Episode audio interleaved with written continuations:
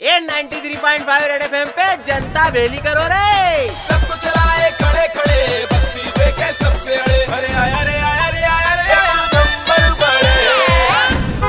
अरे बारिश ने भी अलग ही नखरे दिखाए छोटे।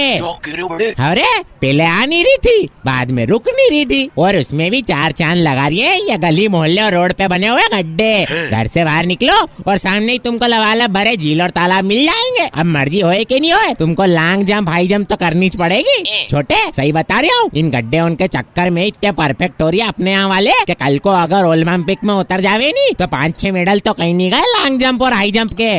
यहाँ तक के अगर साइकिल, मोटरसाइकिल से किरास कंटी रेस करवा ले नहीं, कोई इंटरनेशनल लेवल पे तो कोई अपना वाला ही कब जीत के लिए आएगा। क्यों? अरे, इतने नदी नाले डाबरे पार करने की आदत जो पड़ी हुई है। इस बात पे प्रकाश डलवाने जब मैं पिरविन ब्याह करने पहुँचा तो तिरपाल के पीछे छतरी के नीचे सिके हुए भुट्टे के दाने हेड़ते हुए पिरविन ब्याह ने एक्सपर्ट ओपिनियन दिया। बोले कि जो भी हो इन गड्ढे उनकी वजह से बारिश के टाइम पे लोग लॉन्ग जंप और हाई जंप करते हुए बहुत फिट फाट रहते।